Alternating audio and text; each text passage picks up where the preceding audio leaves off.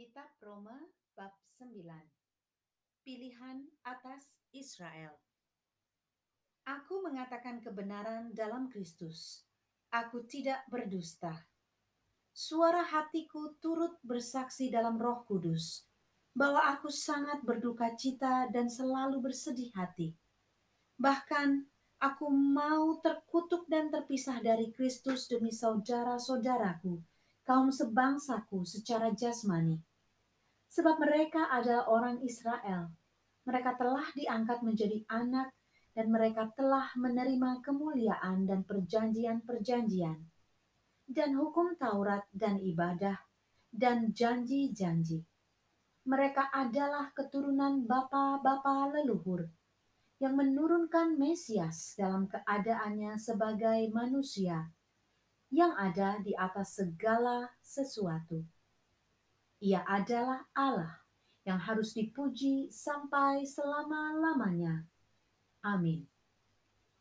Akan tetapi, firman Allah tidak mungkin gagal, sebab tidak semua orang yang berasal dari Israel adalah orang Israel, dan juga tidak semua yang terhitung keturunan Abraham adalah anak Abraham.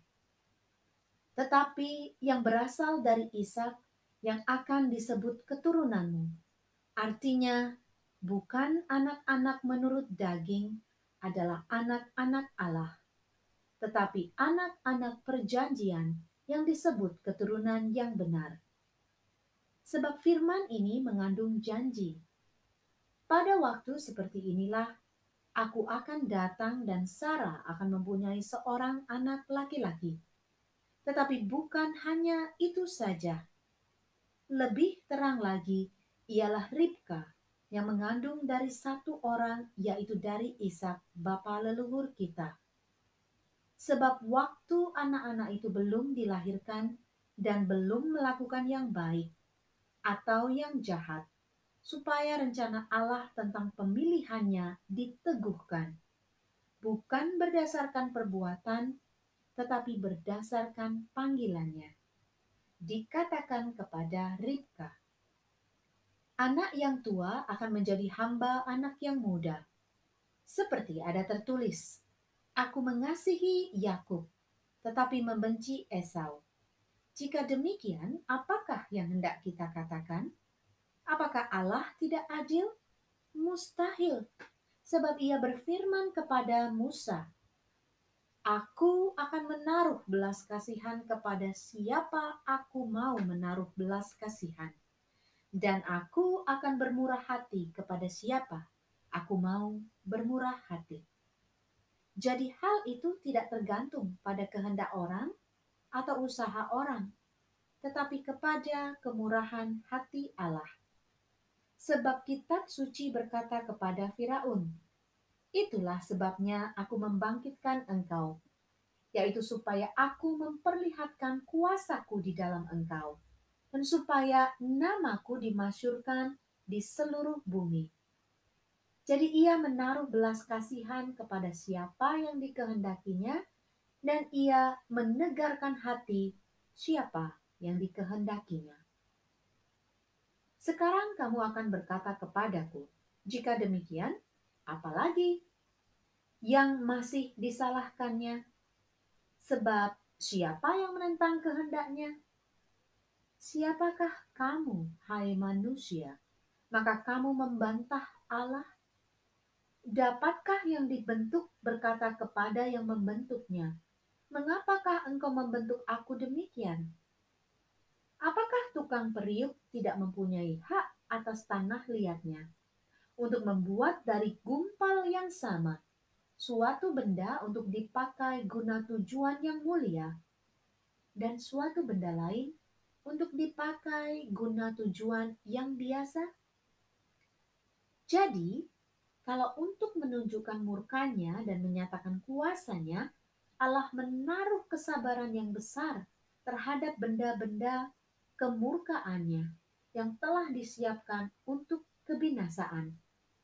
Justru untuk menyatakan kekayaan kemuliaannya atas benda-benda belas kasihannya yang telah dipersiapkannya untuk kemuliaan, yaitu kita yang telah dipanggilnya, bukan hanya dari antara orang Yahudi, tetapi juga dari antara bangsa-bangsa lain.